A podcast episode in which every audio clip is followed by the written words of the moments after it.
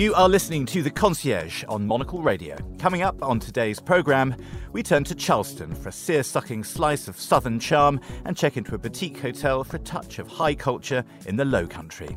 From Stockholm to Munich, we put your questions to our concierge service. It's off to Taiwan for our lowdown on the East Asian island. She recommends visiting any time between September to November when it's crab season and the fishing boats come in every day to a local harbor called Guihou with nets full and brimming with wild caught crustaceans. And we ask, should you take cash abroad? I always take a suitcase. We take a look at the world of retail tourism. And we receive a letter from Basel. Basel's best rooftop bar, in fact, and one that gives views over the whole city. Under a striped parasol, you can enjoy a cocktail while scanning over Basel's ornate rooftops. That's all to come on The Concierge in association with Allianz Partners.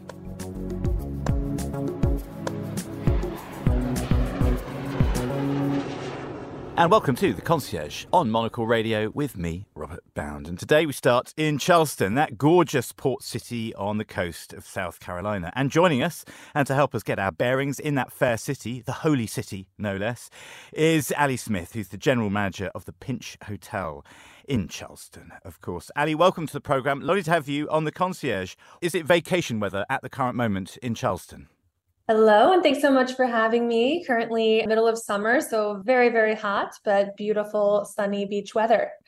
this is good news for us. And you've had your iced coffee, you're going great guns. You've got to tell us why Charleston is referred to, as it was in our introduction, the Holy City. Yes, Charleston is a very small little peninsula, but it is jam packed with loads of history and actually has just so many churches. You can't miss one on every street corner. I think it's the highest number of churches per capita of any city in the US. So that is why it is holy. nice one. So people can go on a pilgrimage there um, if they don't like the, the food and beverage options, I suppose. So let's take a bit of a brief look at the Pinch Hotel itself, Ali. It looks like you're in a beautiful spot. You're in Ansonborough, a kind of historical part of a very historic city. But could you give, uh, could you paint a little picture postcard for our listeners if you'd be so kind? Yes, we are just in the middle of, of the downtown area in the historic district. So, right off of King Street, which is sort of the main drag for shopping and nightlife and dining, uh, historic tours. The building is really interesting because it's kind of tucked away off of the busy street down a little cobblestone alleyway, but right in the hustle and bustle to kind of be the perfect gateway to Charleston. Nice. And you are describing, you're sort of describing yourselves, aren't you, the Pinch as a boutique hotel. Now, a lot of things these days fall under the B word or are protected from the rain by the B umbrella. How many rooms does the Pinch have and where might we eat and drink in and around the hotel? Yes, uh, we're only 24 rooms, so definitely boutique. So you're bijou and boutique. That's that's good. Yes, yes. There's no shortage of amazing cuisine here. We have some of the best seafood. There's so many wonderful raw bars and seafood restaurants. Of course, the low country cuisine is going to be that soul food just to really warm the belly. Um, and then you have a nice little mix of, you know, Italian, Mexican. That whole scene is kind of growing and diversifying. There's some really great Indian restaurants that just opened and it's kind of expanding, but there's probably 30 restaurants within a five minute walk from the hotel. If we were to plan an itinerary, Ali, what about the different neighborhoods of the city? There's a wealth of sort of religious history. There's all sorts of other sort of things going on in town as well. You mentioned 30 restaurants within a stone's throw of the hotel as well. Is the city split up into sort of little bits? There's a, maybe an arts district, there's a dining district, there's a there's a kind of business district, or is it all kind of one big happy melting pot? I mean, I guess you've got a lot of water going on around you as well, which naturally splits up the city, doesn't it? Yes, exactly. Being, uh, you know, a peninsula, we do have, of course, the southernmost part of the downtown area, which is all surrounded by the beautiful Charleston Harbor and all of the antebellum houses. It's purely residential down there in the historic district. They call it south of Broad Street. So south of Broad is sort of the postcard of Charleston. And then the rest of it is definitely kind of sectioned out into different boroughs and neighborhoods. You have the French Quarter, you have, of course, where we are is the fashion district with all the beautiful shops. And then you have Upper King Street and some of the new up and coming areas like Nomo, which are really drawing, I think, a lot of a younger crowd and some fun new businesses and breweries and uh, really livening up the, the northern part of the peninsula as well. But yeah, every part of the historic district is just right around us. And it's really only about a three mile wide little downtown area. So you can cover a lot of ground, whether you stay for two three nights or you want to really be here for a month and explore, you know, the surrounding islands and branch out a little bit. And just tell me, you might or may not be able to tell me this. I'm trying to guess at an accent, Ali. But we mentioned Southern manners in our introduction. It's something that beguiles the overseas visitor, the British visitor, perhaps especially to a certain extent. But mm-hmm. tell us how they feel like if they have been updated for the 21st century and how, how sort of a Southern mindset and Southern manners bear themselves out in the hospitality industry, maybe. Yes, uh, you know, chivalry is certainly not dead here, and and you can it's tangible when you're in Charleston. Even just the neighborly, you know, attitude of everybody on the street corner. You know, I saw a couple that looked like they were very confused and lost just the other day, looking at a map, and then you had a local come in. Oh, how can I help you? Where are you headed? Here's the best place to eat. Just very very friendly, and it's a bit of a, a slower mentality. Nobody's you know, in a rush or pushing anybody out of the way. They walk slower on the sidewalks here. It's just about having that joie de vivre and, uh, you know, sort of that hospitality mentality, which carries through from the many, many hotels here into just the everyday, you know, life. Ali, it's so nice having you on the program. Thank you for uh, dialing in to the concierge uh, and have a lovely rest of the summer at the Pinch and indeed uh, in Charleston. It sounds like a wonderful place. So thank you very much. Thank you so much. It's been a pleasure. That was Ali Smith, who's the general manager of the Pinch Hotel in Charleston.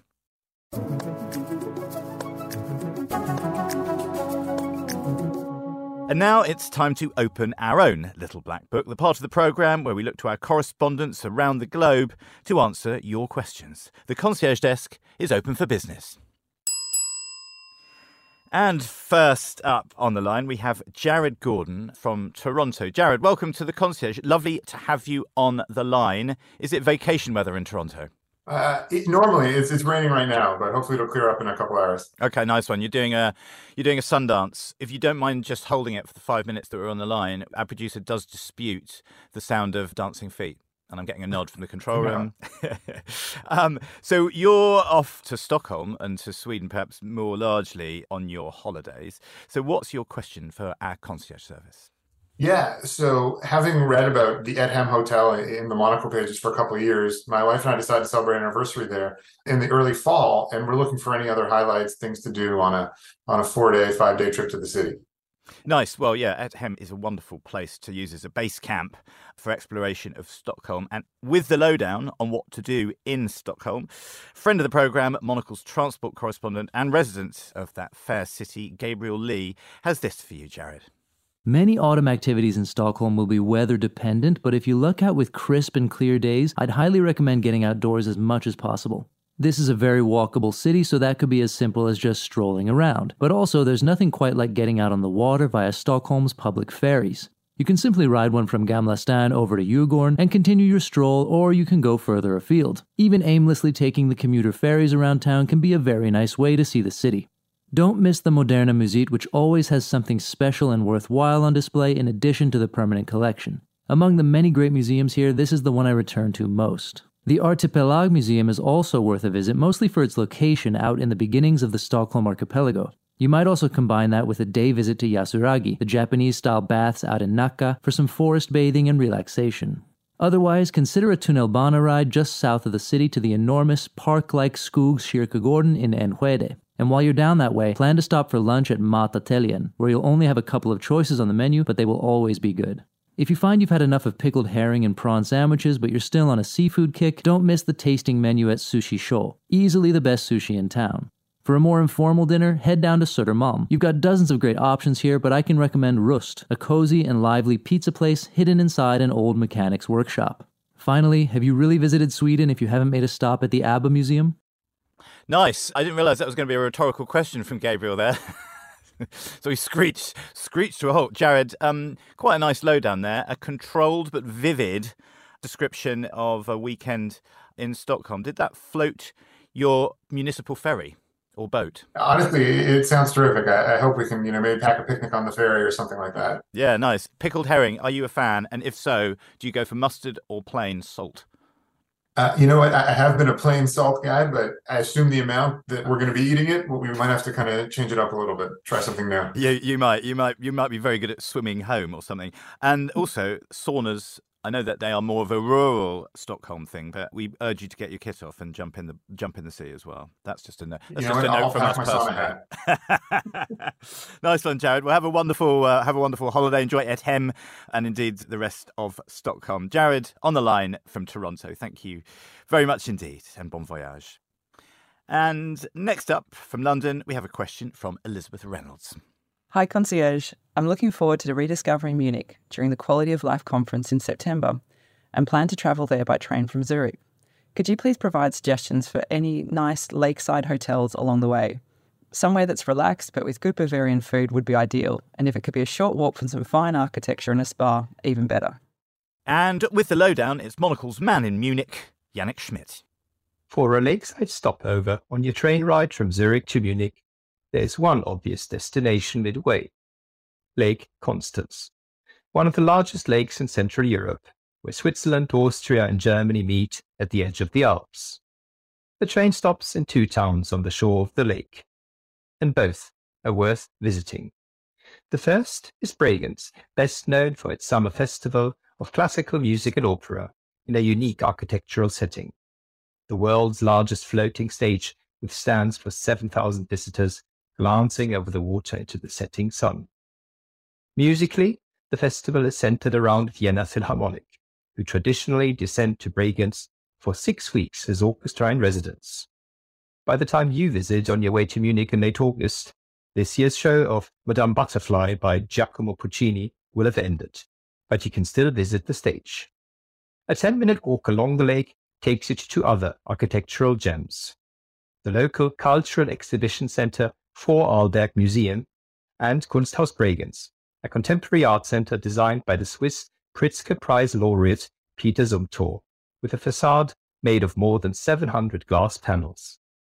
The second train stop is Lindau, with an old center that is actually an island in the lake.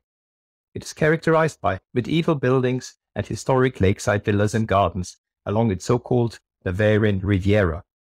There you can check in at Hotel Bayerischer Hof, the five star hotel has an outdoor pool and restaurant with lake view and some Bavarian cuisine.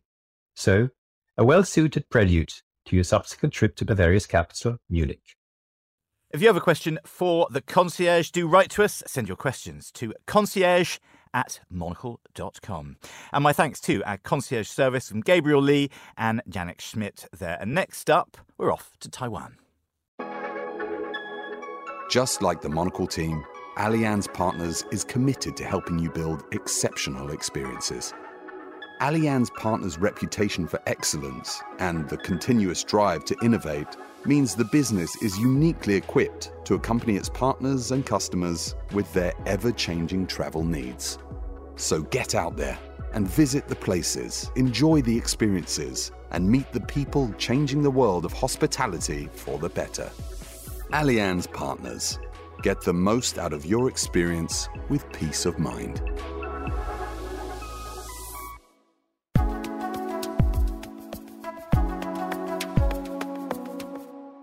Taiwan's reputation as a destination has been growing apace as tourists from around the world are discovering the spectacular gems that it's been hiding for decades, from wild hot springs to mouth-watering night markets to stunning mountain railways. For the lowdown on the northeastern coast of the formerly known Formosa Island, which means beautiful isle, Taiwan resident and reporter Clarissa Wei sent us this dispatch. If you're planning a vacation to Taiwan and want to get a bit off the beaten path, consider a trip to the northeastern coast of the island, flush with old fishing villages and beaches. With the exception of the dog days of summer, it's a wonderful place to meander through all year round. From Taipei, buses are available from the City Hall bus station. It's only about an hour's ride out, but for a more relaxed experience, I recommend taking a rental car.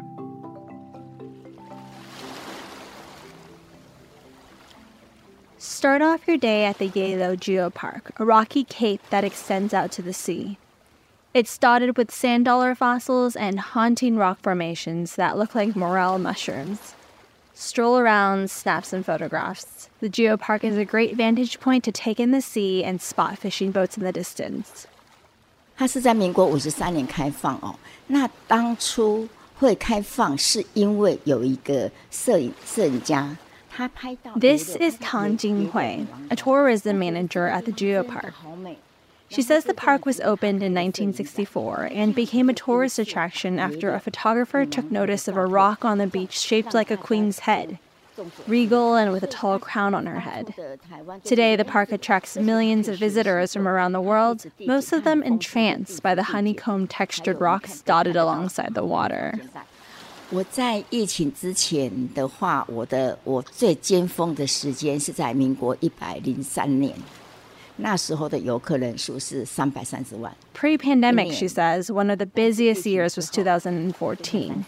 We had over 3.3 million visitors that year. Tang moved to the north coast of Taiwan 44 years ago and fell in love with the sea.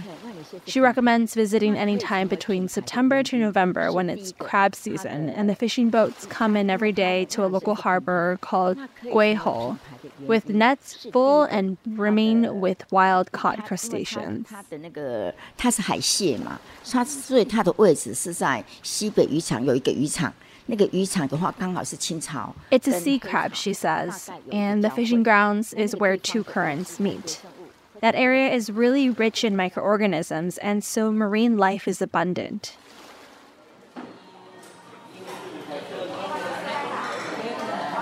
You can buy the crustaceans directly from the fishermen at Guihou and have food vendors whip up a meal for you on the spot. Open daily from 10 a.m. to 6, the market has a supply of freshly caught seafood all year round. Then, if time allows, drive 30 minutes east to the port city of Keelung to Bad Mama, a quirky cocktail bar and restaurant owned by husband and wife team Adam Hunt and Gemma Lin. Flanked by one of the largest fish markets in Taiwan and located right next to a temple dedicated to the goddess of the sea, it's a lovely place for a nightcap. I'm Adam. I'm one of the owners of Bad Mama in Keelung with Gemma. We call what we do here the art of extreme sustainability because all of the decor, the furniture, the art has been built from what we found on the beach, in the streets, in abandoned buildings. Bad Mama is a bar built out of scraps. The bar is made out of an old fishing boat and the furniture cobbled together from driftwood. The walls are adorned with Gemma's artwork, quirky paintings and paper dolls hanging from the ceiling. This space was a 150 year old derelict building right in the middle of the fish markets behind the temple to the great goddess Mazu. So it was a complete mess. I mean, we're talking rats as big as cats. The place was filthy, it was overrun, it was disgusting, and we fell in love with it at first sight. It took a lot of work to gut it, rewire it, replumb it, and make it what it is now. In many ways, the space is an ode to the northern coast of Taiwan, where Gemma was born and raised. She spent many years abroad in Japan and then Australia, where she met Adam. But the seaside villages of Taiwan are where she feels most at home all this coastline there, it's got a beautiful water, but then the people live there are still quite a village style people, so they all still keeping this original flavor, original style. They still like uh, sitting in the street and drinking their beer and talk really, really loud. And then that's uh, the culture. And if you still have the stamina, step outside of Gemma and Adam's bar an hour past midnight into the largest fish market in Taiwan, where boatloads of fish are auctioned off each evening. The fish markets start every night at one o'clock in the morning and they go until dawn every night except Sunday. It's almost like a scene from a Fellini film, a Federico Fellini film, only it's in Asia. You see hammerhead sharks being dragged up past our front door. You see the most incredible array of fresh and live seafood for sale the sashimi, the tuna. So, whether it's for the views, the seafood, or if you're just in need of a weekend getaway from Taipei, the northeastern coast of Taiwan is just the place for a day of relaxation. I think the coast is much more beautiful than the city. I mean, I've lived in all the big cities. I prefer things that are a smaller scale. I've done my time in New York and London and all those places. You know, the place itself, it's, it's not a particularly beautiful city, it's an industrial port. But we are right on the coast, and within minutes from the city, they are the most extraordinarily beautiful beaches and coastline and mountains and villages and incredible fishing villages. Monocle's Clarissa Wei there reporting from Taiwan. Next up, we posed the conundrum.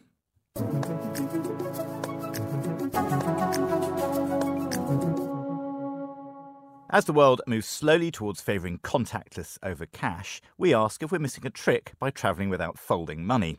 Monocle's Tom Webb explores the world of retail tourism by going on a shopping spree with Sacha Zackariya, CEO of Change Group, the world's third largest international bureau de change company and author of the book Leading Travel and Tourism Retail. There's a big difference between whether or not you're going on business or whether you're going on leisure. So, data actually that's available from Change Group, the, the company that I co founded three decades ago, which has bureau de changes and ATM networks across Europe, North America, and Australia. What we're seeing is that 90% of our customers are leisure tourists. They are not business people because, let's be honest, when you're on business, you're going to a meeting, you're handling things very much on expenses, and therefore it tends to be plastic that rules. However, when you're on holiday, things change dramatically.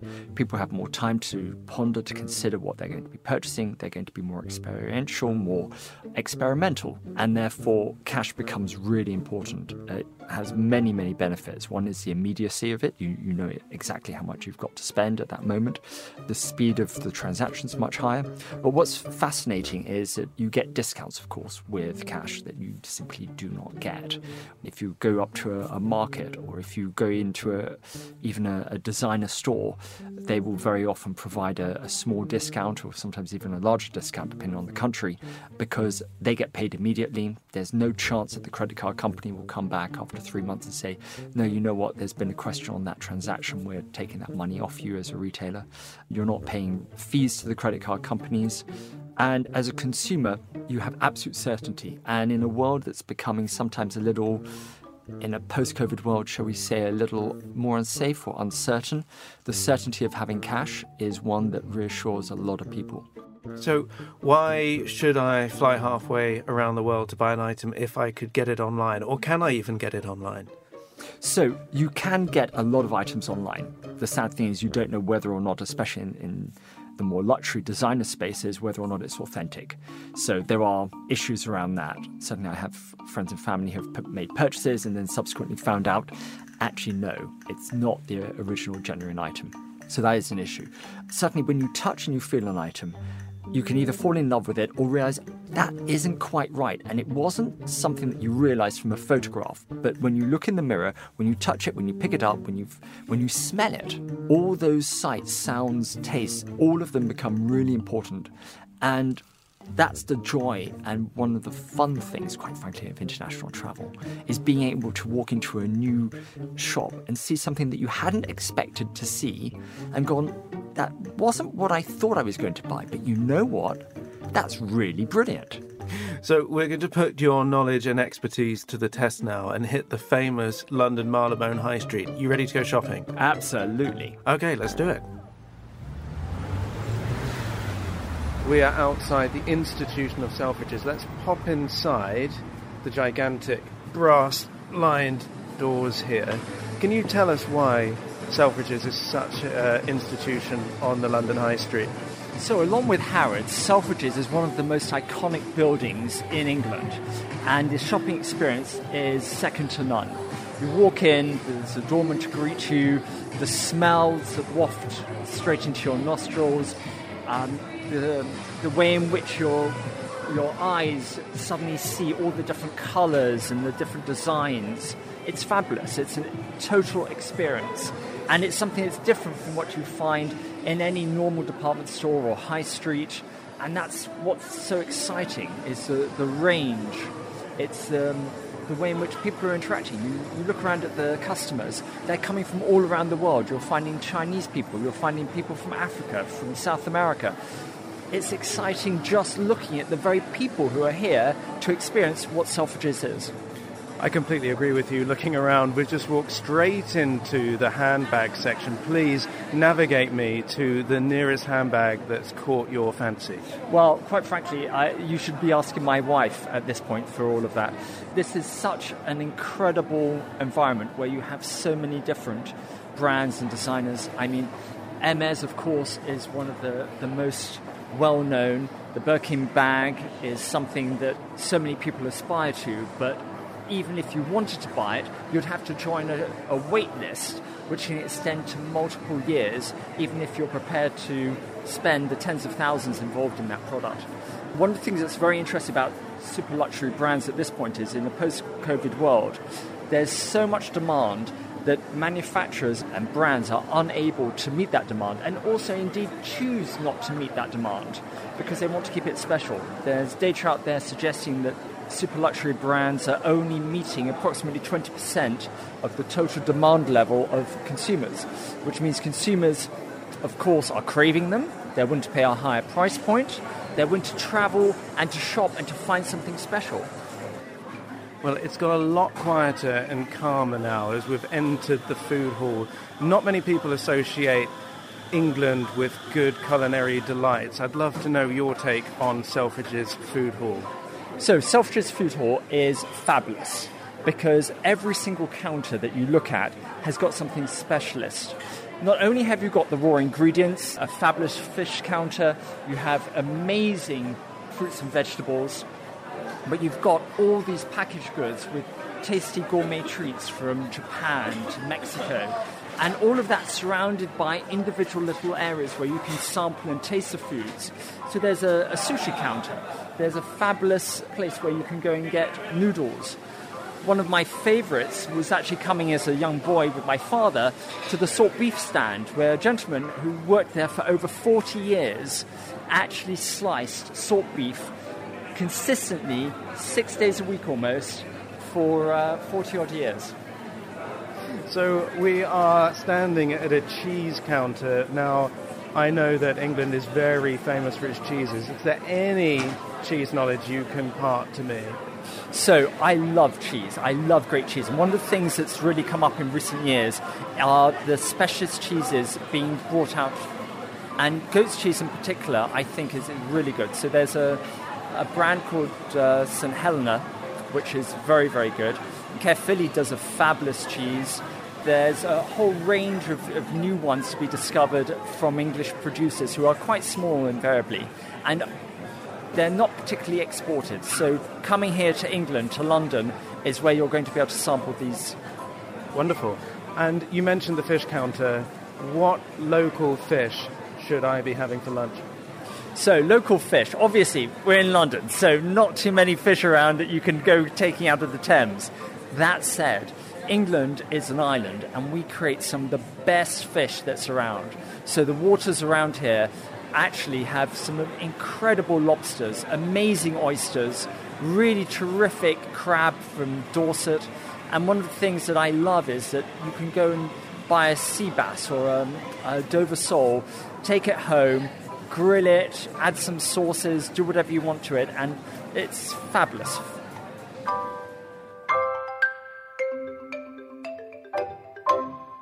Monocle's Tom Webb there, shopping with Sacha Zackariya as well he might. Next up, we receive a love letter from Basel, or to it, to be more precise.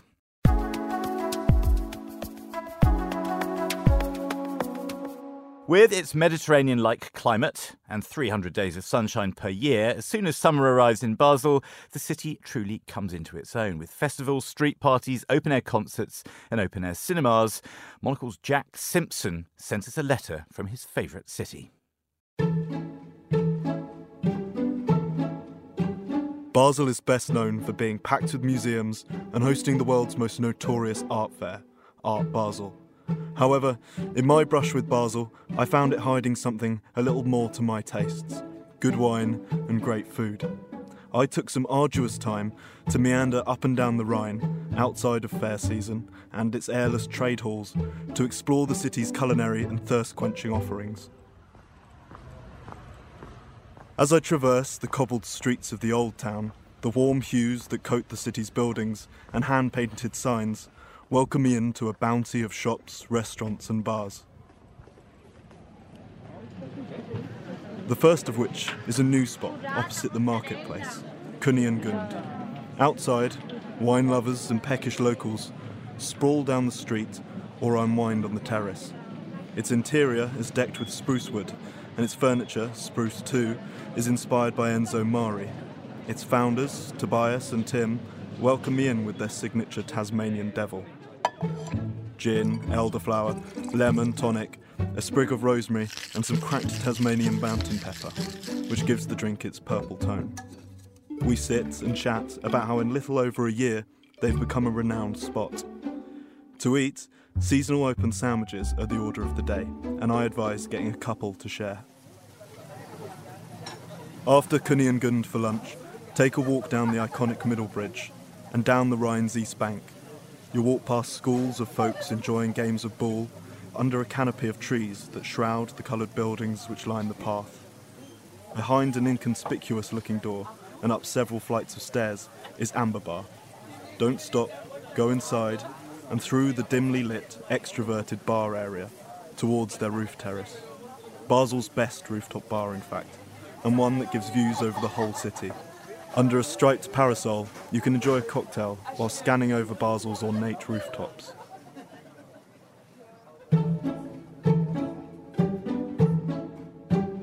Finally, after some time soaking up the sun and roaming, thoughts turn to dinner.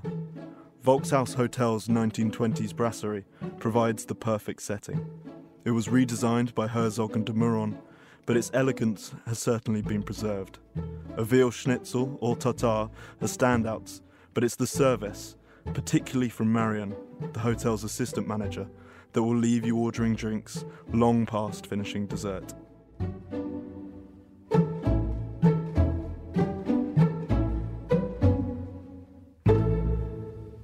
That was Monocle's Jack Simpson, loving and reporting from Basel in Switzerland. And that is it for today's programme. Thanks to our guests, Ali Smith and Sacha Zackariya. Our producer was Tom Webb, our researcher, Monica Lillis, and our studio manager, Callum McLean.